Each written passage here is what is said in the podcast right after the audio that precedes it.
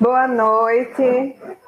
Com as entrevistas que foram feitas com artistas, pesquisadores, produtores culturais, entre outros profissionais, o Na Maré das Lives vai se transformar em uma reportagem multimídia sobre o fenômeno das lives em Alagoas, no site www.namaredaslives.com.br. Então aguardem. Hoje eu vou bater papo com ele, que é músico, produtor musical e de eventos em Alagoas, formado em engenharia civil, está na pós-graduação em marketing e se dedica ao universo musical.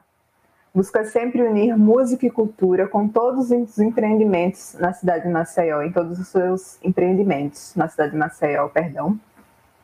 Além de atuar em frentes culturais, sempre com o objetivo de propagar a música e a produção cultural de Alagoas para o mundo.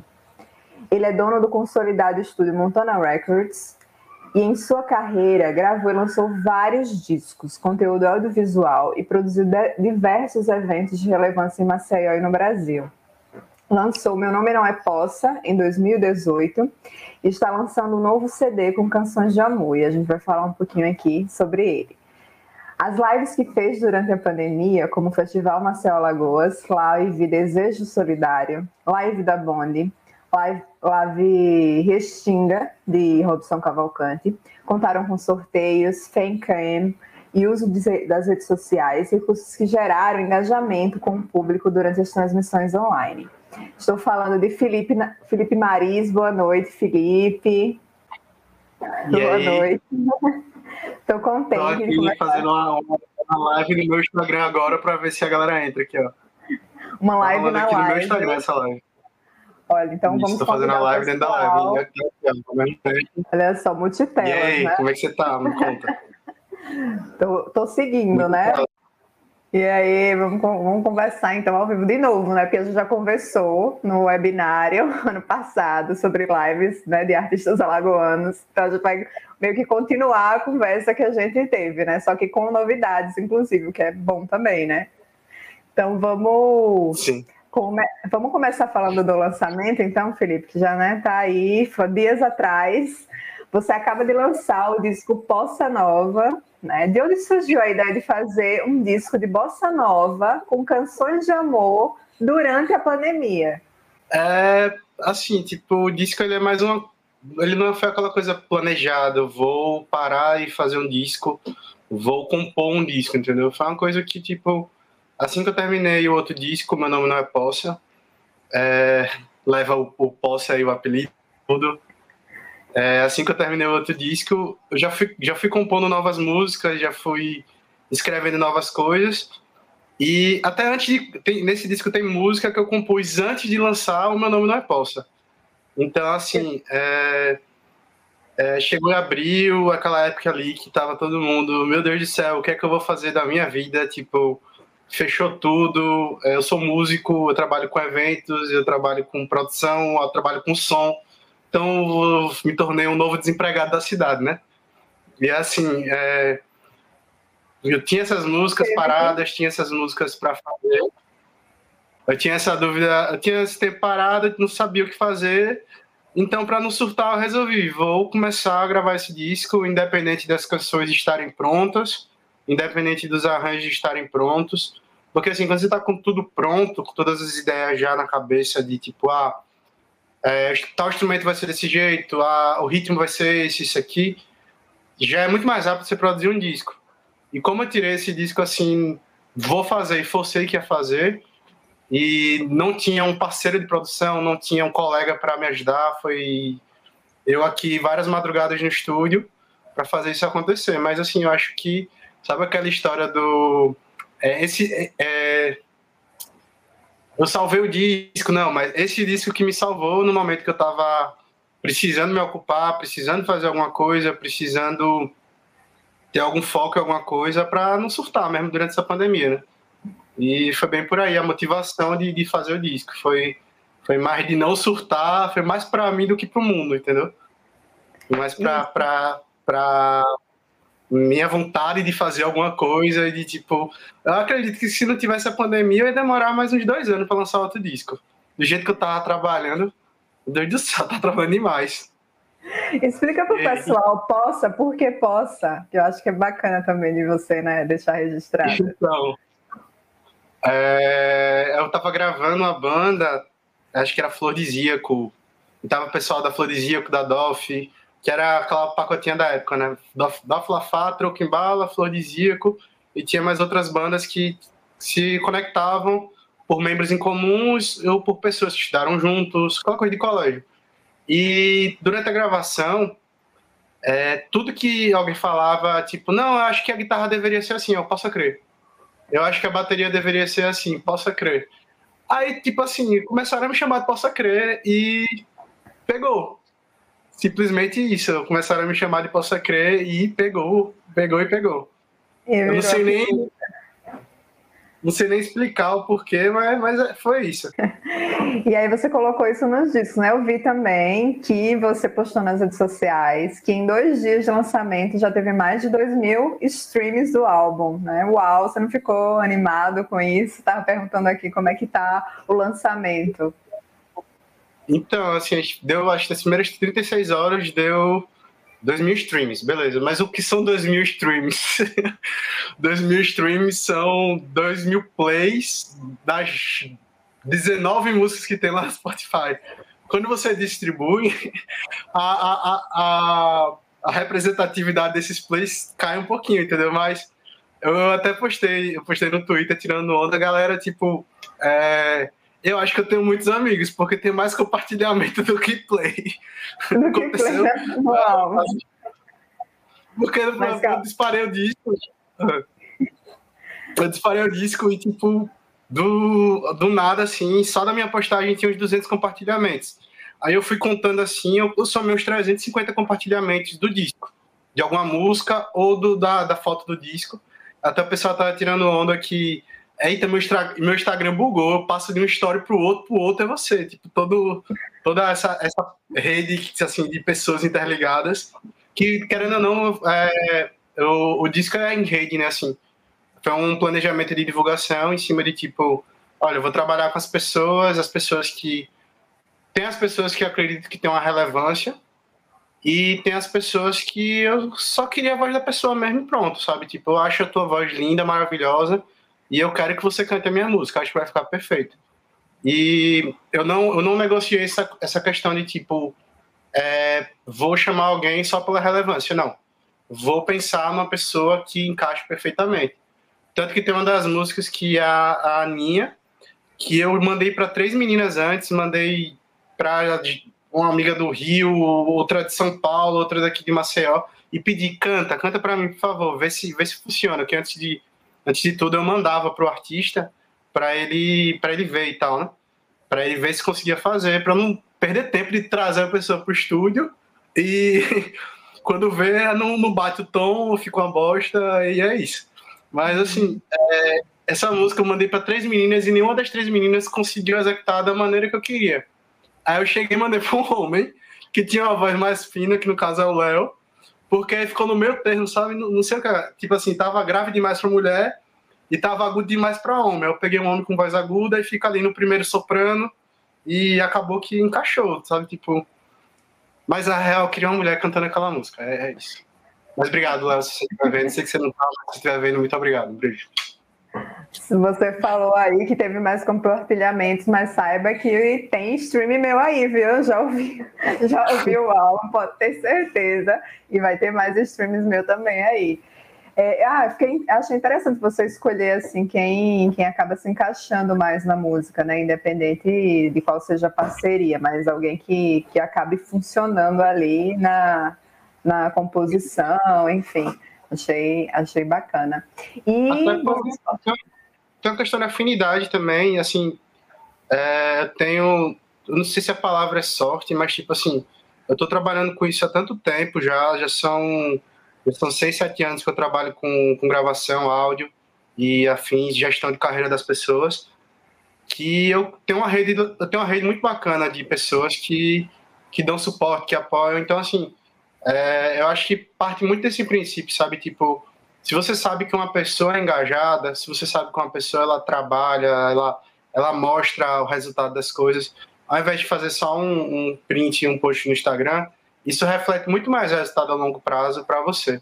Até se você, por exemplo, no lançamento das outras pessoas, você interage, você elogia, você mostra que está interessado, é, isso reflete no, no seu lançamento e em como as pessoas vão reagir ao seu lançamento.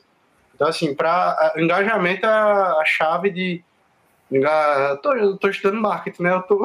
tá nos engajamentos. A gente vai falar mais sobre isso com as lives também, que eu acho que foi um trabalho bem bacana que você fez. Mas só para falar para o pessoal, tá? Vocês podem ouvir o novo disco de Felipe Maris nas plataformas de streaming de música, tá certo? Só para o pessoal poder ir lá ouvir também. Quem... Nossa. E você Felipe com I, com I, Jó. Felipe com I. Felipe com I, é. O pessoal erra, né? Até o corretor. É, meu amigo. E é, foi pelo, pela Lei Aldir Blanc, né? Foi contemplado o teu CD e também você me contou que vai lançar um DVD né, esse ano ainda, também com apoio da, da Lei Aldir Blanc. Como é que vai ser esse, ah, é, esse DVD? É, a Lei Aldir Blanc, ela... Como eu tenho meu CNPJ e tenho minha pessoa física, e tenho o CNPJ da Cifrão, tenho, tenho a Troquimbala, então assim, a gente aprovou alguns projetos da, da Lei Aldir Blanc do meu projeto, aprovei o CD, que inclusive eu não passei de primeira, eu fiquei, meu Deus do céu, perdi, perdi. E na, na segunda, na segunda leva entrou.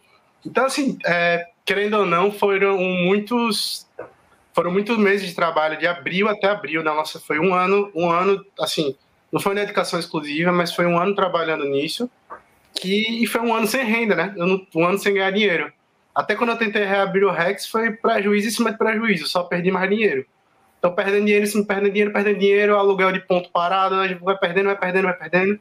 E eu acho que a lei Aldi Blanc foi esse respiro, entendeu? Assim, tipo, paguei tanta dívida que você nem imagina. Paguei uns boletos atrasados, ainda tem boleto atrasado, mas vamos nessa.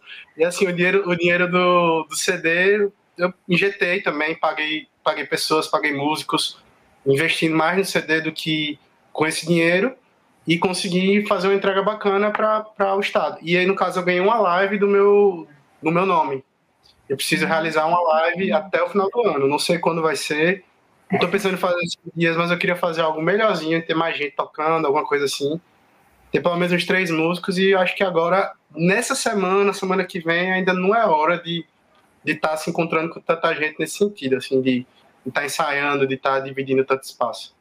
Mas adianta pra gente, vai ser uma live desse novo disco ou vai ser uma live pós assim dos dois?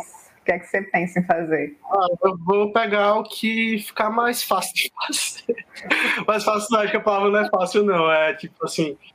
Tem, uma, tem música do outro disco que ela foi toda feita em estúdio, assim, sabe? Tipo, no sentido de que se eu pegar ela para tocar hoje, eu não consigo tocar.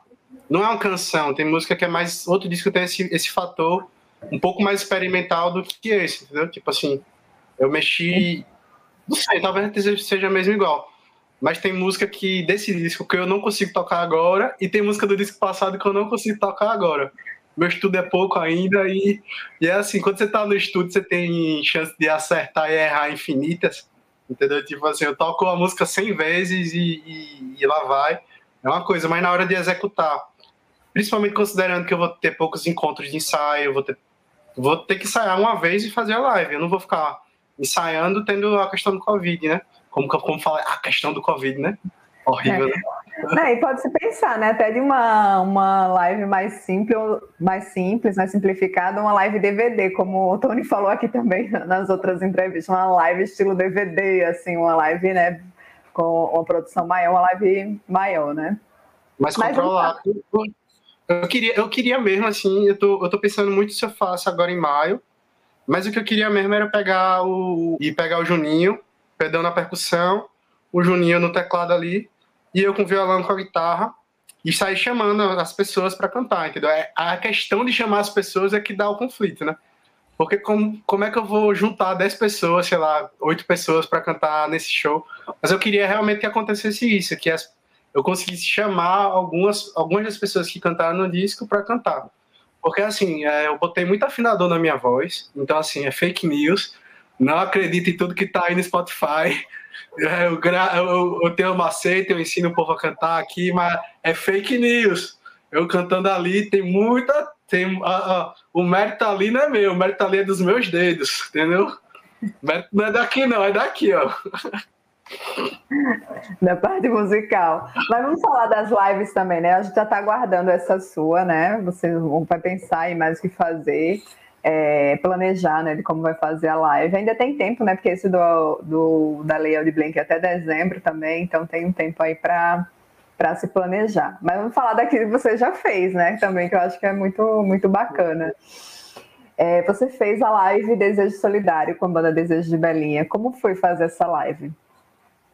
Véi, a gente estava naquele momento do isolamento, da pandemia, que assim, se você botasse o pé para fora de casa e tirasse uma foto do uma foto assim de tênis, você era cancelado, né? Sabe? Aquele momento assim que qualquer ação e reação ela resultava em em alguma coisa, tava todo mundo ali fissurado no, no, na briga do Prior com a, com a Manu Gavassi, e era isso, a vida, a vida era isso naquela época.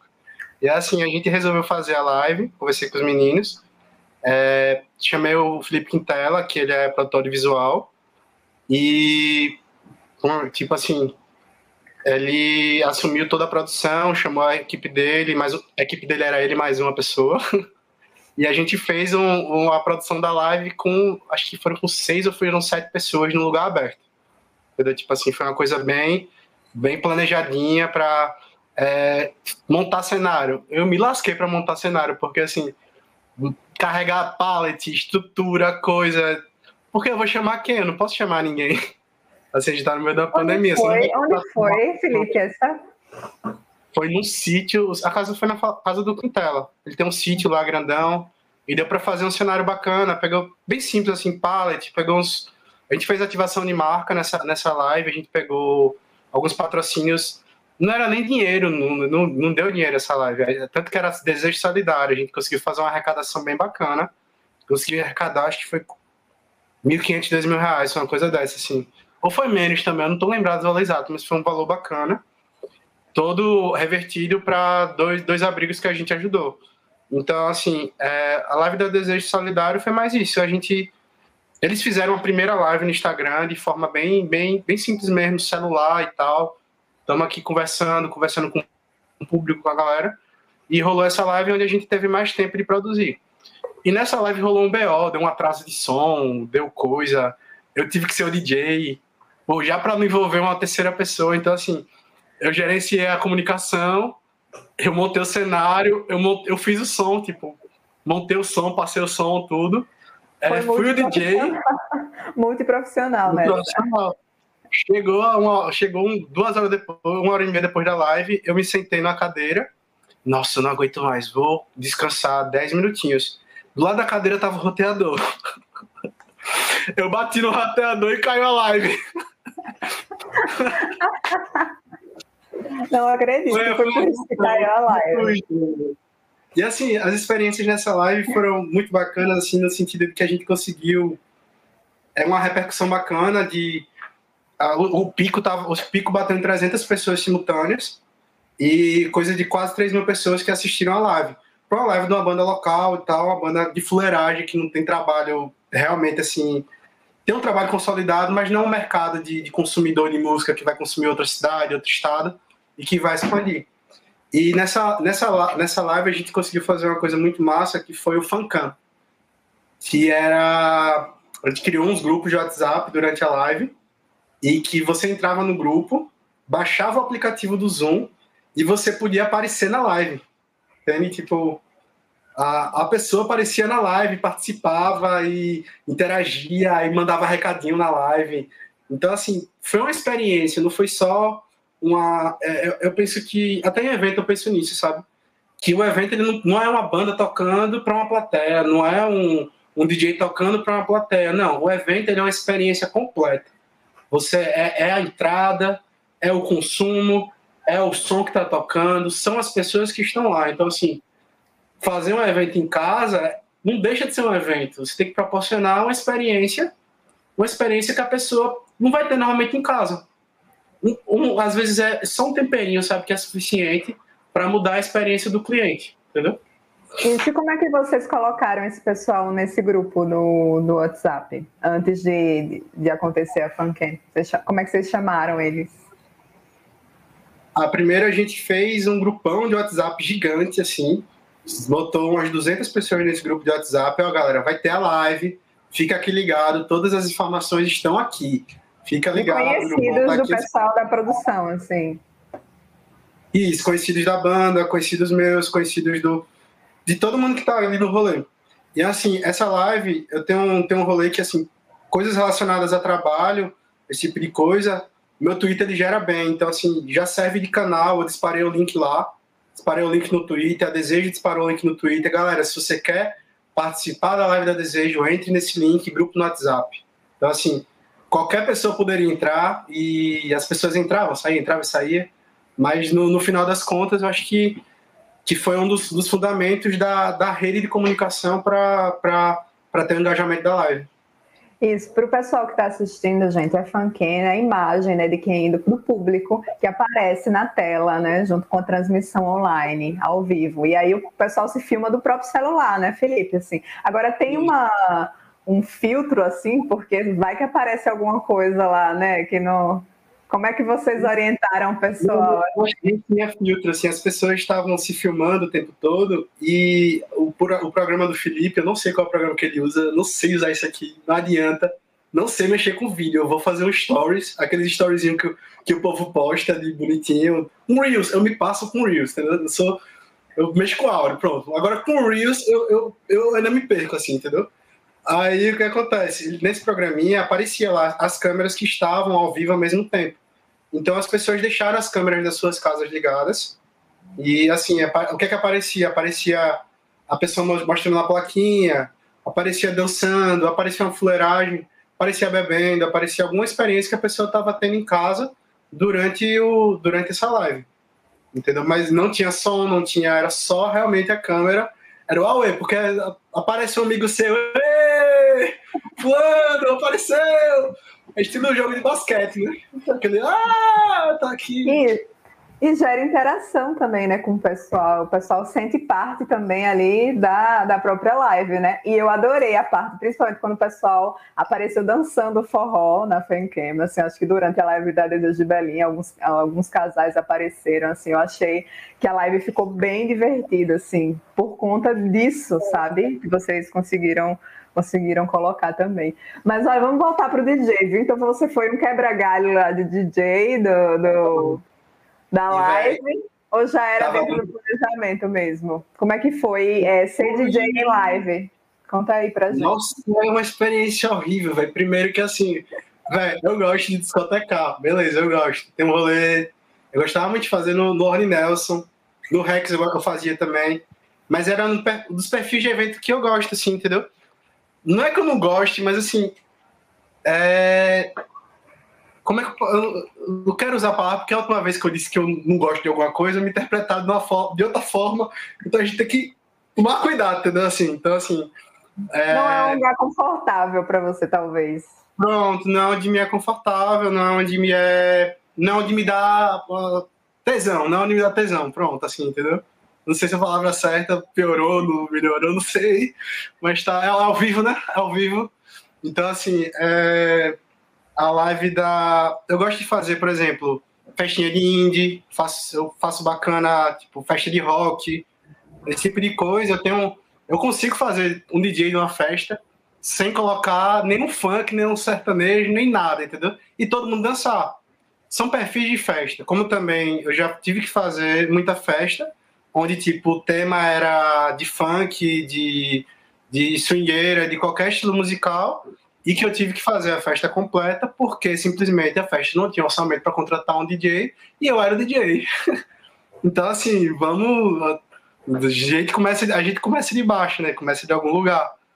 Na rola de festa eu comecei fazendo festinha Pub Fiction, né? Festa pequena, onde o orçamento era eu e eu, era tipo era muito baixo e eu acabava que assumia a, a, a função de atração muitas vezes, porque o lucro da festa seria literalmente meu cachê, entendeu?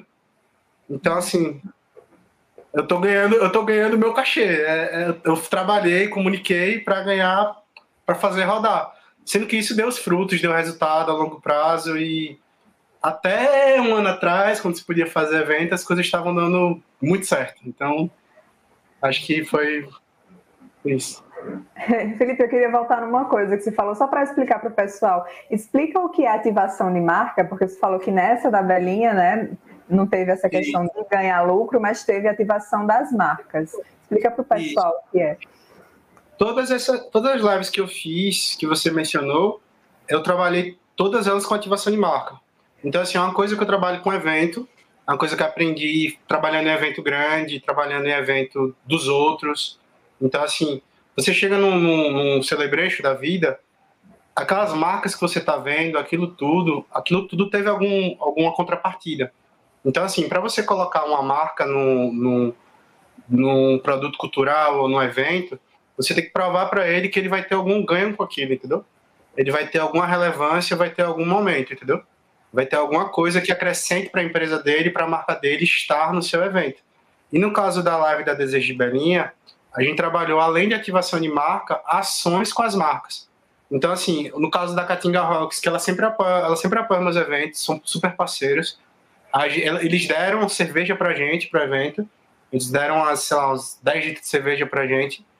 E a gente colocou a marca deles, usou no cenário a marca deles. Isso acrescentou a live, entendeu? Eu sinto que, que tipo assim, quando você bota uma marca de, de, de relevância no seu no seu trabalho, no seu produto cultural, no seu produto de entretenimento. Isso vai dar uma credibilidade maior de você saber que se aquela marca está assinando embaixo, que aquilo ali vai ser interessante. E no caso da ação de, de marketing que foi feita na, na Caatinga, foi o seguinte: quem pedisse 3 litros de chopp ganhava frete grátis. Agora, assim, era só para quem dissesse: vou assistir a live da Desejo de Belinha. Entendeu? Era, foi uma ativação de marca, assim, beleza, ele, você vai pedir o chopp, vai, cada, cada vai custar, sei lá, 15 reais, é, vai custar 50 com frete, os 5 reais de frete. Só que você, se você disser que vai assistir a live da Desejo, você ganhava o frete grátis. É uma besteira, mas que umas 15 pessoas ligaram para lá e pediram cerveja da Caatinga. Então eles sacrificaram parte do lucro deles para fazer isso, porque assim, eles tiveram que assumir o custo do frete esse frete ele vem de algum lugar, não vem do, do, do imaginário. Alguém pagou frete né, para chegar na sua casa. Então, assim, ao invés de você pagar 45 na cerveja, você pagou 40 e eles fizeram que rodar mais, fizeram rodar mais o bar deles nessa noite. Conseguiram vender mais cerveja graças à live da Desejo de Belinha. No final das contas, não é um lucro maior que eles tiveram, não é nada, mas é um posicionamento de marca, entendeu? É estar lá. Outra, outro exemplo foi o Alpha Burgers, que deu, que deu a alimentação da equipe toda. Então, a gente colocou a marca deles, porque ele estava providenciando a alimentação da gente. Ele passou o dia todo lá, precisava comer alguma coisa. E o Alpha Burgers tem um dos melhores lanches da cidade e é um dos apoiadores da Desejo de Belinha. Então, são, são pequenas coisas que eu, eu, não lembro se teve mais. Nessa eu não lembro se teve muito mais ativação. Acho que teve mais alguma coisa, mas não estou lembrado qual foi. Mas tiveram Mas... também os sorteios, não foi, Felipe? É, que, é, esses sorteios é, foram propostos assim dos apoiadores e patrocinadores das lives? Não, assim, a gente primeiro pede alguma coisa, o que é que você pode ajudar? Com o que, é que você pode chegar junto?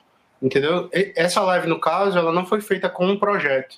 Porque normalmente quando você quer fazer ativação de marca ou captação de patrocínio, você tem que escrever um projeto. Você tem que provar que aquilo ali vai ser interessante. E no caso dessas live, dessa live da Desejo, a gente fez no boca a boca, no, no vai que vai, e considerou os parceiros. E a questão do, dos sorteios que tiveram foram justamente os parceiros que disponibilizaram os produtos para a gente sortear durante a live. E isso é mais um pitch que você tem durante a live. É como fazer com que a pessoa se interesse por estar na live. Em algum momento da live vai fazer sorteio. É aquela hora que o, que o, que o Faustão tá segurando o microfone assim, agora, agora, agora, entendeu? Assim, bem, bem por aí. Mas que você para, dá uma inspirada, descansa e faz aquilo ali ser mais uma das experiências. E acaba, e acaba sendo estratégia de marketing barata, né? Porque é, o, o, sorteio é feito mesmo digitalmente, né? Pelo menos aconteceram assim nas lives, vocês sorteiam lá na hora com o programa e, e com isso gera engajamento, né? Sim, gera engajamento no pré, no durante e gera engajamento no pós. Que acho que é uma coisa que, é, que quem trabalha com evento tem que pensar muito. Pré-produção, tem a produção e também tem a pós-produção. Às vezes você pensa que o evento acabou, acabou o evento, acabou. Não, tem fechamento de caixa, tem planilha, tem pagamento, tem várias coisas que acontecem pós o evento que e a, ainda tem a manutenção da imagem que esse evento causou. Entendeu? Assim, tipo, não é só fazer o evento e acabou. Se você quer continuar fazendo evento, você tem que, primeiro, fazer um bom evento. Porque se você fizer um evento, vai estourar, vai ser lindo. Mas pecar no serviço, pecar na limpeza, pecar na, pecar na segurança, pecar no bar. Da próxima vez que você fizer um evento, o cliente vai dizer: não vou não, aquele evento passado foi uma bosta. Não vou não, o evento passado é, faltou cerveja. Entendeu? O evento passado faltou. O banheiro estava muito sujo. Então, assim, é, eu acho que tem algumas preocupações com o evento que você tem que ligar muito para o conforto do cliente. Olha o que está falando, o cara que o cara que gerenciou, que gerenciava o Rex não tinha nem um, um, ventilador direitinho, mas faz parte, cada cada coisa, cada coisa e cada coisa, então é, é por aí, entendeu? É Vai caminhando, né? Vai caminhando. É, Felipe, eu queria conversar contigo. Não, eu acho que um, um assunto mais sério, mas que é muito relevante, que eu falei com o Mel também, né? Todas as lives que você fez contou com os apoiadores. E uma das discussões, as principais discussões sobre live é essa questão financeira, principalmente para os músicos durante a pandemia. Uma coisa que a gente está conversando também no Fórum da Música, né? E, nesse cenário que a gente está atualmente, eu queria saber de você também, Felipe, o que você acha que tem que ser feito assim em Alagoas para que as lives consigam trazer um, um retorno financeiro, não só para os músicos, mas também para todo mundo que está envolvido com lives? Velho, eu acho que a fonte secou. Você acha que já esgotou a, a esse a formato? Fonte secou e, está bem difícil ganhar dinheiro hoje com live. A live que a gente conseguiu mais capitalizar não foram com as doações, não foram com. As doações, no caso, porque no, no caso da Desejo de Belinha era doação. As doações foram todas para caridade. No caso da Dani Bond, já foram direcionadas para. Não lembro para onde foi, se foi para foi para a própria Dani ou se foi para a Constituição. Mas no caso da, da live da Festival Lagoas, a gente destinou a live para pagar o cachê das, ban das bandas, entendeu? A gente conseguiu arrecadar algum dinheiro para pelo menos, ó, tome 150, tome 150, tome tanto. E a gente conseguiu fazer um evento que foi caro, foi um evento que custou caro, aquele evento, e conseguiu arrecadar uma grana. E até hoje a gente levou calote patrocinador, não fez contrato direito, foi na boca também. Um patrocinador que disse, ó, oh, boto 750 reais. Eu vou botar, você fala da minha marca, faz ativação, faz tudo, e chegou na, na hora de pagar, tá na, na pendura até hoje. Desculpa, Gravas, um dia esse dinheiro entra. Mas conta desse festival do Marcelo Alagoas, porque foi bastante elogiado, inclusive nas nossas conversas aqui do, na Maré das Lives, né? Como é que vocês decidiram é, quem ia participar do festival? Como foi o planejamento para o Festival Marcelo Alagoas? Então, é, eu estava querendo montar uma live com o Peter. O Peter tem um canal que é esse Marcelo Alagoas, que é um blog de turismo e tal, que tem uma visibilidade, tem uma repercussão. Então, assim, ele já tem o um, um canal e eu tenho a expertise de fazer o negócio. E a gente encarou como um, como um planejamento de negócio mesmo, tipo, poderia dar lucro, poderia dar prejuízo, era um negócio. Melhor fazer um negócio desse do que ficar parado em casa, entendeu? Assim, então, assim, a, a o processo de decisão de quem ia tocar partiu muito da formação das bandas, sabe? Partiu muito de, de quem estaria envolvido para conseguir fazer um quebra-cabeça que tocasse um tivesse o mínimo de pessoas possíveis no ambiente, sabe? A gente conseguiu fazer quatro, foram quatro bandas presenciais, onde tinham cerca de 12 músicos. Porque tinha música em comum uma banda com a outra, tinha gente da produção envolvida lá e tal. Mas foram infinitos contratempos nessa live. Assim, a gente planejou um lugar, chegou na hora do vamos ver, o lugar não podia ser. Aí lançou para o lugar da TV Celebration, né, que era do shopping. Aí o pessoal, do, o pessoal não queria permitir que a live acontecesse. Disse, não, porque a gente tem uma live um dia antes, um dia depois, vai atrapalhar a nossa produção. E, tipo assim, eu tive que ligar direto com o pessoal lá do Park Shopping e dizer, ó, tá acontecendo isso, eu preciso saber se vai poder ter a live amanhã ou não. Não é semana passada, não, isso é ontem, entendeu? Assim, um dia antes eu estava tendo que discutir com, com o marketing do, do Park Shop e com a equipe de, de, uma, de uma empresa que eu já falei antes, mas que é isso. Então, o que aconteceu foi que acabou que liberou. Eu já estava com alguns planos B no gatilho, assim, um bar de um amigo, um bar de outra pessoa, para poder jogar toda a produção para esse lugar. Mas essa produção foi realmente uma coisa que a gente contou com direção de arte da Didi. A Didi ela trabalhou, a gente conseguiu pagar um, um valor para ela, para ela fazer uma produção de arte, fazer um cenário bonito, sabe? Conseguiu pagar o pessoal do som, conseguiu pagar tudo, velho, assim, todos os custos que a gente teve. Inclusive, uh, essa, essa produtora fez, um, fez com que a gente pagasse uma taxa para usar algumas coisas. Então, um dia antes do um dia antes do evento, você não sabe se vai conseguir pagar, você não tem o dinheiro completo. Vai depender do, da, da, das pessoas botarem lá o QR Code e contribuírem com, com, com a live. E te, te brota assim 500 conto de custo, sabe? Te brota assim, você se trabalhar sem renda e tudo. Mas foi massa, velho. Foi uma coisa que, que eu acho que foi, eu tenho orgulho de dizer que foi uma das lives mais bem produzidas que teve na pandemia. É, a ideia de intercalar as bandas com, com os artistas de fora foi uma coisa que facilitou muito o processo. Quando, quando eu pensei nisso, eu pensei, ó, entre uma banda e outra, a gente vai precisar de 20, 20 15 minutos para trocar. Mesmo sendo músicos parecidos, mesmo tendo, usando os mesmos instrumentos, que eu fazia isso, usava meu teclado era o teclado que o Juninho usou. Então assim, o teclado ficou a live toda no mesmo cenário, a bateria, todo mundo era dois bateristas. Para as quatro bandas eram dois. Então, intercalava e tipo consegui fazer com que não trocasse, entendeu assim, facilitou muito a produção e a troca de banda. E esse tempo que estava acontecendo era justamente o tempo do show que foi enviado pelos artistas a gente pediu para três artistas e fazerem, fazerem os vídeos antes, em casa mesmo com o celular, para cantando, falando, se comunicando, como se fosse uma live mesmo, para usar isso como intervalo e a gente não perder o engajamento, e sim puxar mais engajamento, entendeu? Porque a partir do momento que você tá com, com a TV ligada, tá tipo, tá naquele foco dali da TV, tô assistindo alguma coisa, mesmo que seja de segunda tela, que eu acho que a, a, o interessante das lives do YouTube são isso, né? Contrário do Instagram. Porque você está assistindo uma live na tela do computador, na tela da TV, e suas redes sociais, consegue interagir com as outras pessoas do seu celular. Então esse é o diferencial do, de você ter um, um, canal que não seja Instagram, mesmo o Instagram dando um engajamento muito maior para suas lives. Assim, tipo, tem, puxando, né? Chamando, notificando, ó, ele vem, tá tendo aqui a live de, de fulano. Mas acho que eu já me perdi na história.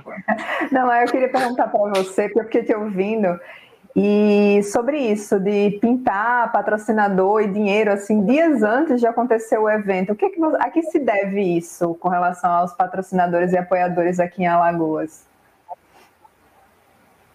Essa, essa live da, da, do Festival Nacional Alagoas, a gente fez projeto, sabe? A gente conseguiu fazer por projeto e quem fez foi o Peter, o Peter montou esse projeto. A gente estabeleceu as cotas de patrocinadores, que é. Tem, tem, tem vários cursos disso, de, de captação de recursos. Então, assim, você estabelece. É um. Você não sabe se está pedindo pouco, você não sabe se está pedindo muito. É sempre, ó, sempre que eu vou fazer isso, eu fico, meu Deus do céu, quanto é que eu boto? Porque se eu botar aqui, sei lá, mil reais, a pessoa vai olhar assim, mil reais. Entende? O, o, a, a, a, grande sacada é, é, tipo, ao invés de ser um pedido de ajuda, você tem que provar para o teu patrocinador que você tem um público, você tem um, um, um, uma margem de consumo ali, tipo, ali tem um público que consome e que ele pode ser consumidor do seu produto ou do seu serviço. A partir desse momento, deixa de ser uma ajuda, entendeu? Porque pessoas, a, o antigo patrocínio era muito baseado nisso, sabe? O patrocínio que eu escutava assim que eu comecei na música, não, um patrocinador me deu X reais, entendeu? Me deu para fazer isso. Gente, não é uma ajuda, não é um. Não é, a palavra não é deu. O patrocinador pagou X reais para estar na minha live. E a minha função enquanto produtor é garantir que a entrega desse serviço que eu vendi para o patrocinador seja a melhor possível.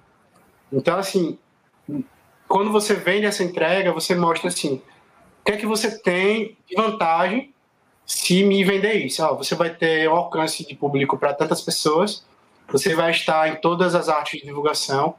Se você pagar a cota X, assim, se você só apoiar, você só vai estar lá e a gente vai citar várias vezes seu nome, vai agradecer, vai tudo.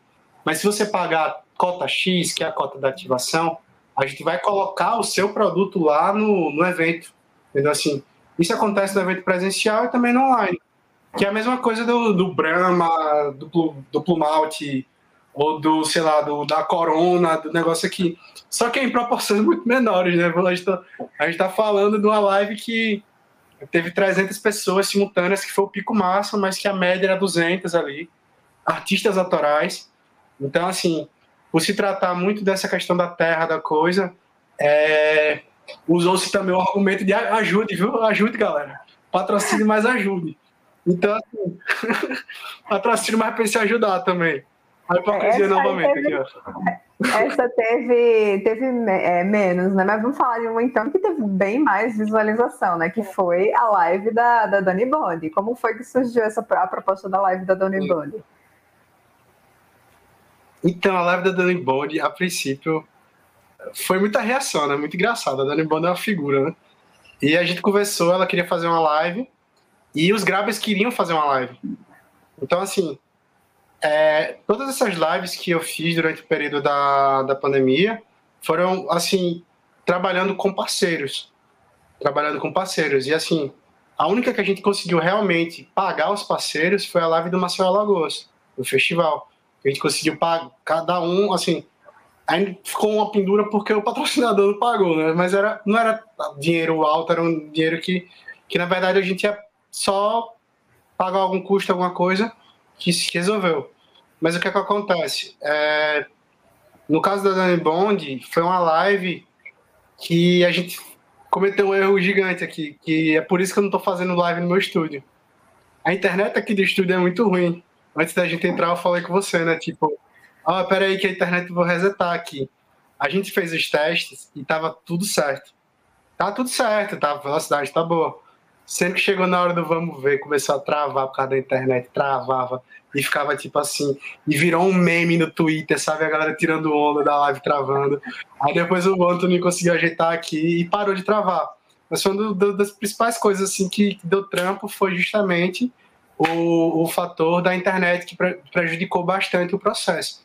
Mas mesmo com a internet ruim, nesse dia da, da live dela, teve duas lives, sabe, do, no dia. Teve a da Sandy, a da Sandy e a da Dani Bond. Começou a da Sandy, de boa, é, família tradicional brasileira, beleza, justo. Aí chegou a da Dani Bond, né, aquele negócio, né. Aí eu sei que a Dani Bond fez tanto enxame no Twitter que ela ficou em primeiro lugar no Twitter na frente da Sandy. E na live também, né? Que ela falou, gente, eu quero ficar em primeiro, vamos derrubar Vamos tirar derrubar do trend, é, tirar do trend topics. O Twitter, o Twitter tava no dia da live da Dani Bond, tava, era, era dela. Então, assim, o Twitter no Brasil. Não é o Twitter regional, assim, a galerinha, a turma. Mas o Twitter tava assistindo a live dela. E os números foram muito, foram muito altos, assim. Tinha coisa de. Quanto foi? O o pico, foram 8 mil pessoas assistindo simultâneas o pico. 8 mil simultâneas. E hoje tem mais de 160 mil visualizações do, da live da Dani Boni, uma das mais vistas de artistas alagoanos, diga-se de passagem, né? Então vocês, vocês esperavam esse, esse número assim de 8 mil simultâneos? Então, eu não esperava, verdade, eu não esperava.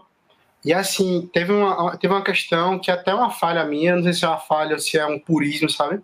Porque a gente não investiu em tráfego pago para essas lives, sabe? Eu conheço live de alguns artistas daqui de Alagoas que eles investiram em tráfego pago para ter número. Então, assim, imagina que você tem a tua live lá, é, ela é nível regional e para você impor a comunicação de que a sua live é grande, é top, tu bota um dinheiro no YouTube o YouTube dispara, mas essas pessoas realmente não estão assistindo. Então, é um, um, dualismo, acho que, do artista hoje, é, de até que ponto o tráfego pago é honesto com o seu trabalho, entendeu? Assim, tipo, até que ponto você, até que ponto você investir em tráfego pago vai te, vai te dar resultados reais. Porque eu canso de ver artista que tem números absurdos. É que nem, é que nem aquela, aquela, aqueles blogueiros que tem 50 mil seguidores, tu vai olhar tem um comentário na foto. É feio, né? É tipo, eu, eu acho feio, entendeu? Eu acho que é uma, uma forma que não me agrada trabalhar. É você cancelar de novo, meu Deus do céu. E vamos, vamos, falar também do. Eu achei interessante isso do tráfego, né? Até que ponto os números das lives, da audiência das lives, diz mesmo sobre engajamento, sobre quem está assistindo. É também uma, uma, uma coisa bem, bem interessante. Mas vamos falar também da live da, da Restinga, né? De, do Robson Cavalcante, que foi uma live bem bonita, por sinal. Ô, Felipe, você ficou responsável pela parte do som da live dessa da Não, no caso da live do Robson, eu assinei como produção, mas foi fake news, entende?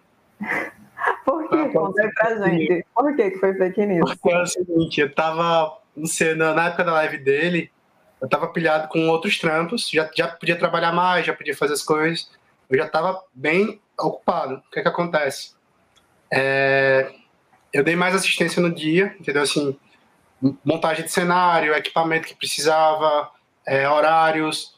Tive que contornar um bebo que chegou no meio da live. É sério, foi muito. A gente tava com a porta aberta assim, e do nada entrou uma pessoa na live assim, e começa. Muito bom, muito bom. Sabe? Tipo, velho. E aí, o que é que você tá fizeram? Eu não lembro disso, não. Ele apareceu na, na, na câmera, na frente da câmera? Não, não apareceu na câmera. tive Mas, que... E dá pra ouvir? Não, não dá pra ouvir, não dá pra ouvir. Foi, foi background mesmo. Só que imagina, essa live foi lá no Jaraguá, né? No galpão da Didi. No meio do nada, a gente assim, cheio de equipamento lá, e entra o cara assim. O que você tá fazendo aqui, velho? Vai embora, vai. Eu peguei e tranquei a porta, entendeu? Assim. Mas ele encheu o saco um pouquinho, ficou batendo palma do lado de fora, entendeu? Tipo, mas são os problemas que você tem que contornar, né? Eu acho que que produção é isso, é você saber resolver um problema. Na hora até travei a namorada do, do Robson que, Felipe, faça alguma coisa. Eu, tá bom, vou fazer alguma coisa. Né? Tipo, tô pensando aqui qual é a melhor forma de proceder, tá ligado? Tipo, tem uma que a pessoa trava e diz, o que é que eu vou fazer? Eu vou expulsar o cara, vou, vou dar um tapa nele. Na hora dessa faz falta segurança, um, um, um, armário assim, alguma coisa. Adorei, Aí, pronto, eu... engraçado. Eu tô aqui imaginando a situação. Aí a, live do Restinga foi bem por aí. O que é que aconteceu? O Robson queria fazer algumas coisas e foi, muito, foi, foi engraçado que assim, eu consegui uma, um patrocínio da Guitar Tatu para o, o Marcelo Lagoas, para o sorteio do Marcelo Lagoas. Mas teve o sorteio, sorteou algumas coisas e um dos prêmios era a tatu do, do Guitar Tatu. E quem ganhou foi a namorada dele, a namorada do Robson. Aí o que, que o Robson pensou? Ah, tipo, eu não vou fazer e nem ela vai fazer. A gente vai dar para alguém, a gente vai vender, sei lá, vender é paia, você dá um negócio, você vender um negócio que você ganhou, né? Mas o que aconteceu? É... Ele pensou, ah, eu vou sortear na minha live. Aí ele conversou comigo, comunicou, disse, ah, será que tem como? Aí eu conversei com o dono da, da guitarra e disse, olha, é, ele, ele ganhou o sorteio, mas ele vai fazer uma live também. Ele queria saber se ele pode sortear isso que ele ganhou. Entendeu? Para o dono, foi massa. Para o dono do estabelecimento foi muito bom. Porque ele ganhou a mídia do primeiro, do primeiro trabalho. Da live e da segunda. Então, eu tenho experiência, eu não sei se ele, não sei se ele tem essa noção.